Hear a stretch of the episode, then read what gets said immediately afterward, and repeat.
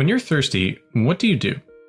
Like most of us in Canada, you probably go to your house's tap and fill a glass with water without giving it much thought. Lots of people around the world aren't so lucky.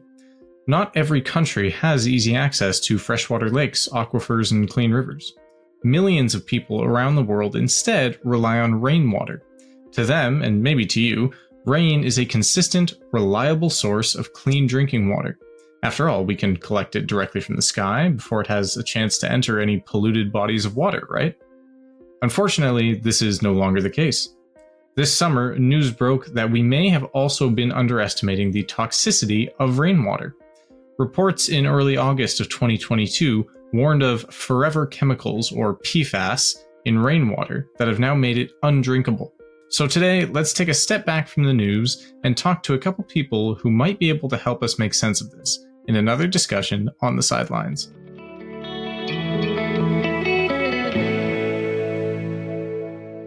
Joining us on the sidelines today to talk about forever chemicals are Dr. Alyssa Cordner, an environmental sociologist and associate professor of sociology at Whitman College and co director of the PFAS Project Lab at Northeastern University. Thank you, Sam. Great to be here. And Miss Kira Moak, a sociology and environmental studies student and research assistant with the PFAS Project Lab.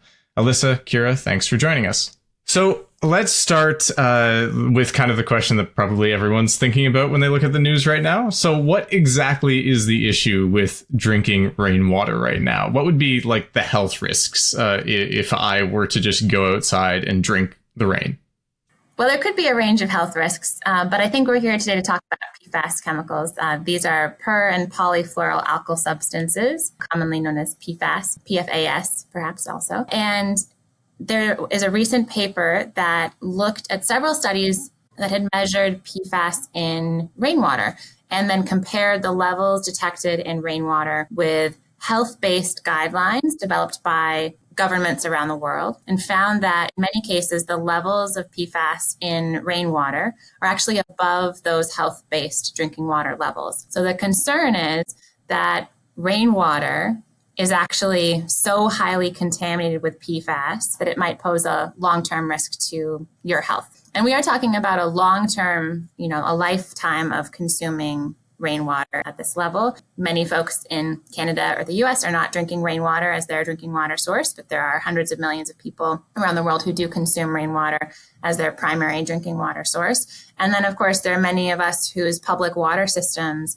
are fed by rainwater in some way. If your public water system sends you water that comes from a surface water source, so a river, a lake, etc., you're drinking rainwater along with perhaps other water sources.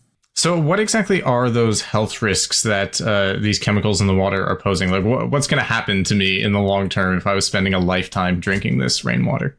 So, the types of health risks that these studies are looking at are long term population level increases in many different types of health outcomes um, including several types of cancers, including measures of liver function, including immune function issues, uh, including developmental outcomes for the fetus and children. We're not necessarily talking about what's going to happen to any one person at the individual level. Rather, we're talking about what population level exposure to PFAS is going to change in terms of the likelihood of a population developing certain health endpoints. So it's not necessarily that you, Sam, are going to drink PFAS contaminated water and then you, as a result, will develop a certain health outcome, but rather that your risk of developing a health outcome might be a little bit higher than it would have been otherwise. And so that's a concern when we're talking about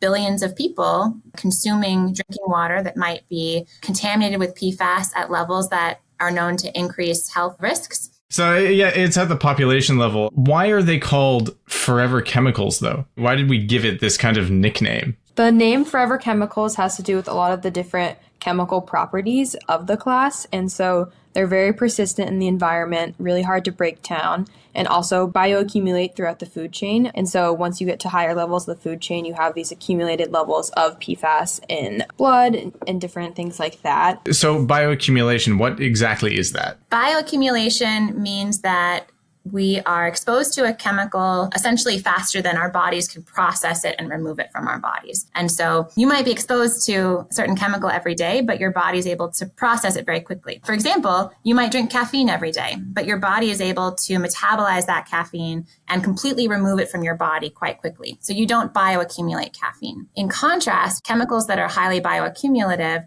it means that they stick around in your body long enough that the levels can continually increase as you continue to be exposed. So with PFAS, because they are so persistent, meaning they don't break down quickly in the body or in environmental media, they're so persistent, you end up with increasing levels of those compounds in the body over time. Interesting. So where where do they come from? I'm guessing it's not a naturally occurring thing if it doesn't, you know, naturally kind of cycle through the environment. So PFAS are a man-made substance. They have some pretty cool properties, which are the same ones that make them dangerous, but it also makes them really useful in products. I think most people probably know about Teflon pans.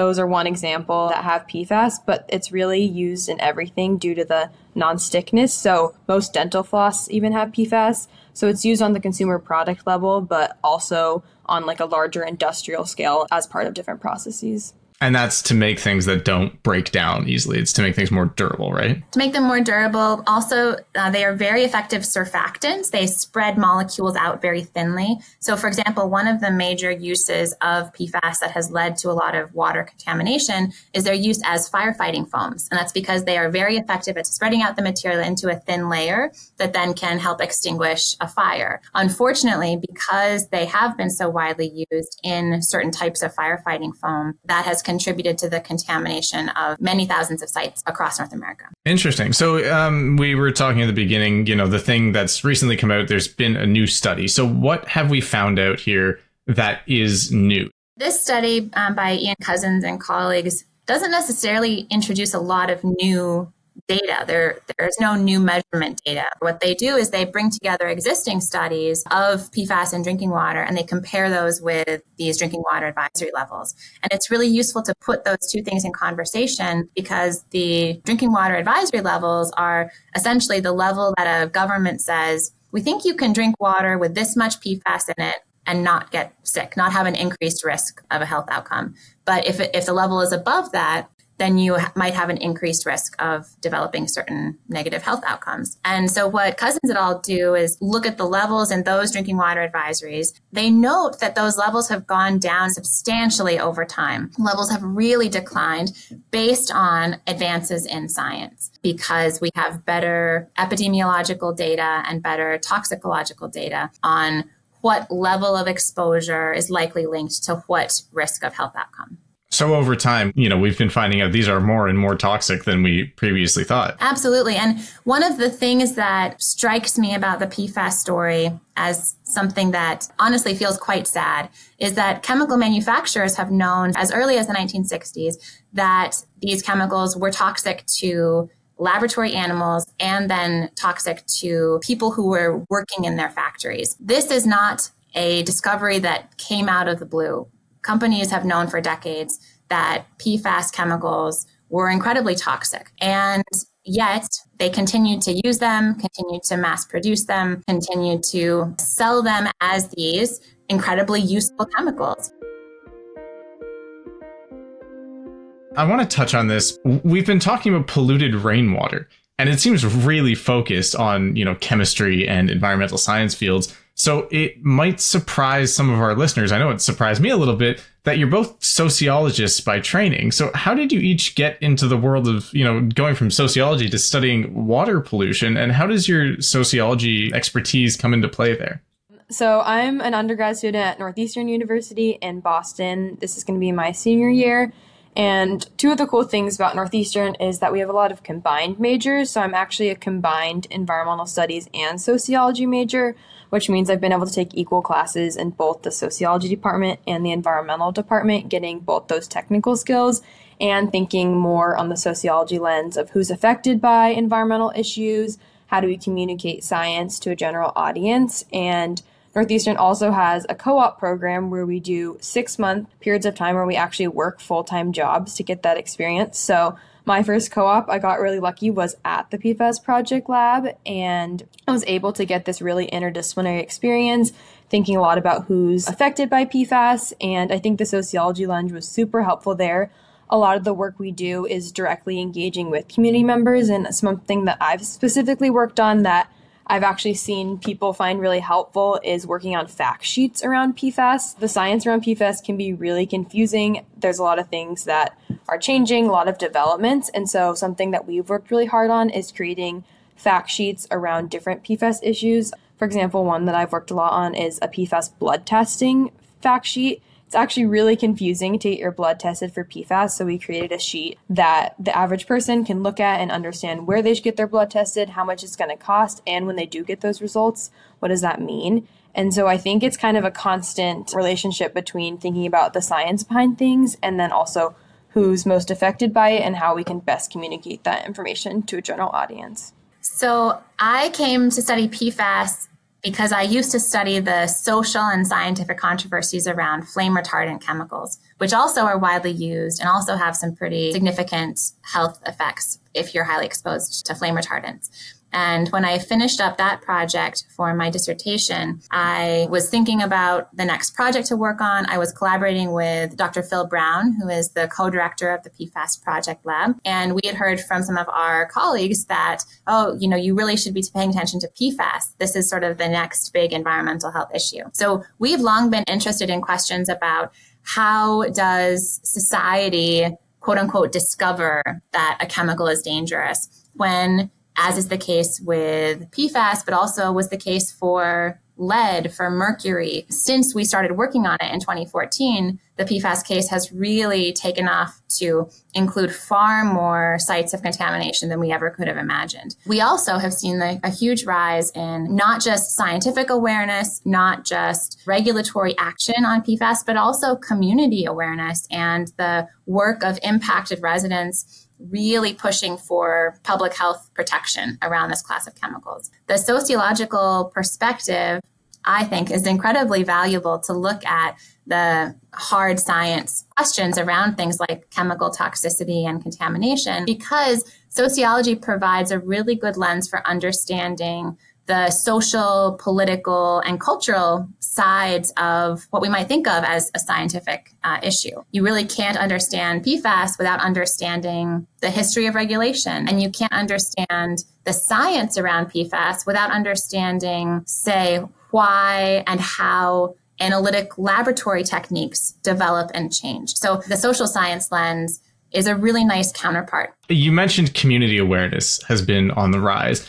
And, you know, I was reading the World Health Organization. They estimate uh, at least 122 million people in the world are drinking rainwater. And, you know, your estimate that you gave earlier was obviously higher than that. One would think that the study of rainwater would be a hot budget item in the scientific community. So, what's up with the lack of social awareness um, about this, you know, fairly serious sounding issue and these serious sounding health risks? Is it the fault of the media for not highlighting scientific discoveries, or are there just no scientific discoveries being made here? I think there are a lot of factors at play. So I do think that there, at least in the US, there's generally an assumption that somebody is making sure that chemicals are safe. If I talk to people in my family or I talk to neighbors, there's an assumption that if you can buy a product in the store or a chemical is used to produce something that either it's safe or exposures there are are under control. We know that that is not the case.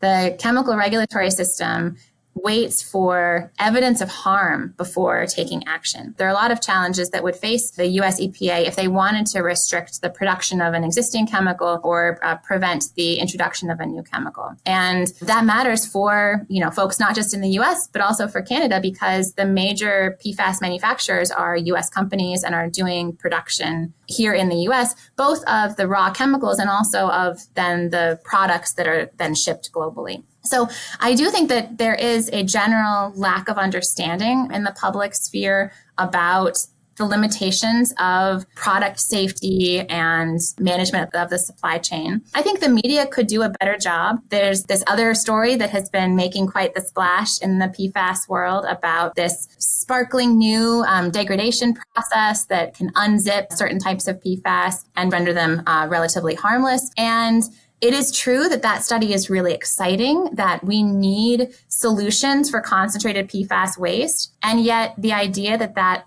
suddenly becomes a silver bullet for the PFAS problem is a complete misinterpretation of the scope of this research. And so I think that's an example of where you see the media misrepresenting either uncertainty that's reflected in the scientific literature or the potential scalability of a technological invention to solve a problem. Of course, we've also seen the media being a, a wonderful player in uh, pushing for PFAS remediation. And you see cases, for example, the Cape Fear River Basin in North Carolina, the media's attention to contamination there has been really instrumental in actually achieving greater environmental justice for that community. So it, it does go both ways. So this isn't, I think, just a story that you were mentioning that, you know, is only making waves in the PFAS community. This was also something that, you know, we saw all over the news a month after the initial story that we can't drink the rain anymore. We saw this, this big news that, oh, you know, we can solve this. We have the answer. Could you maybe tell us uh, what exactly is that development? What are people hailing as this, you know, degradation silver bullet for PFAS? Yeah, so this is a paper that was published in Science by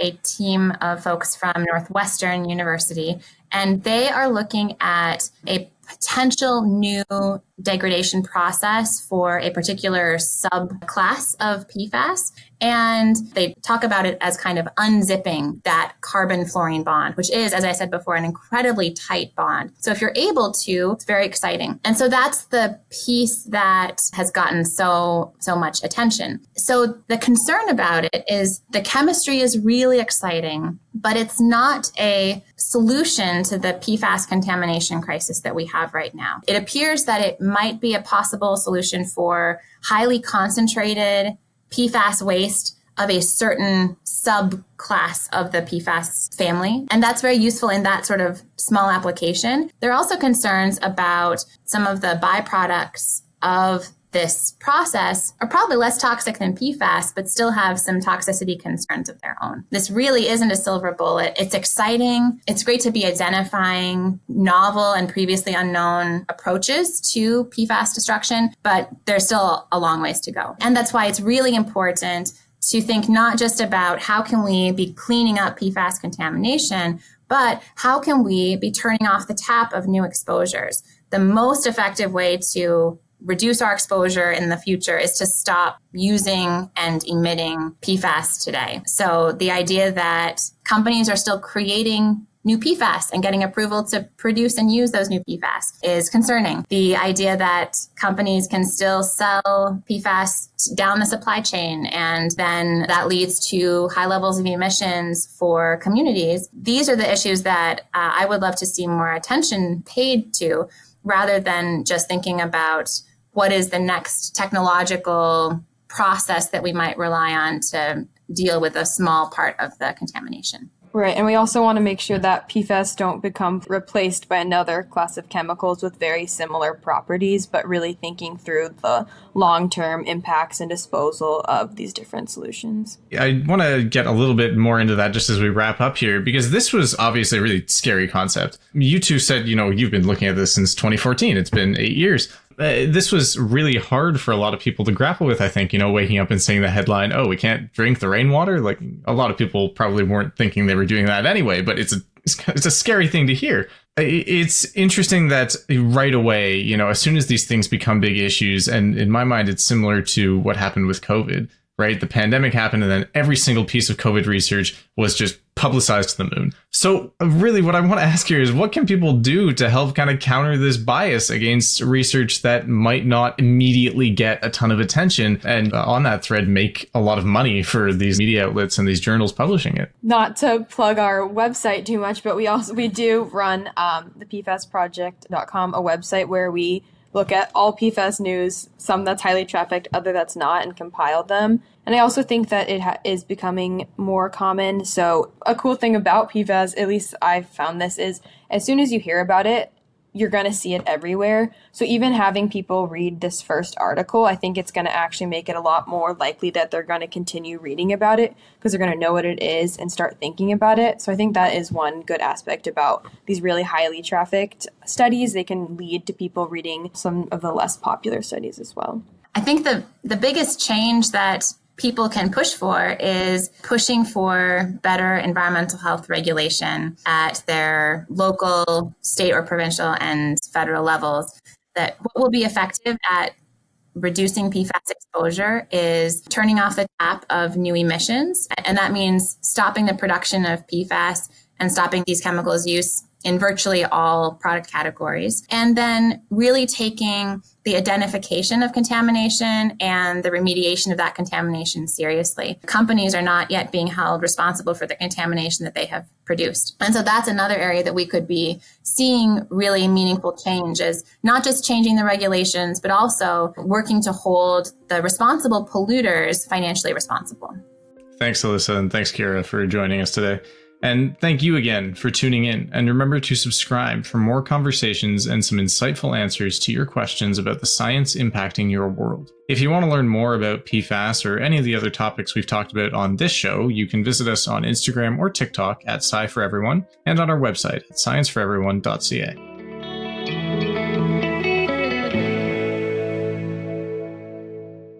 On the Sidelines is a podcast by Science for Everyone.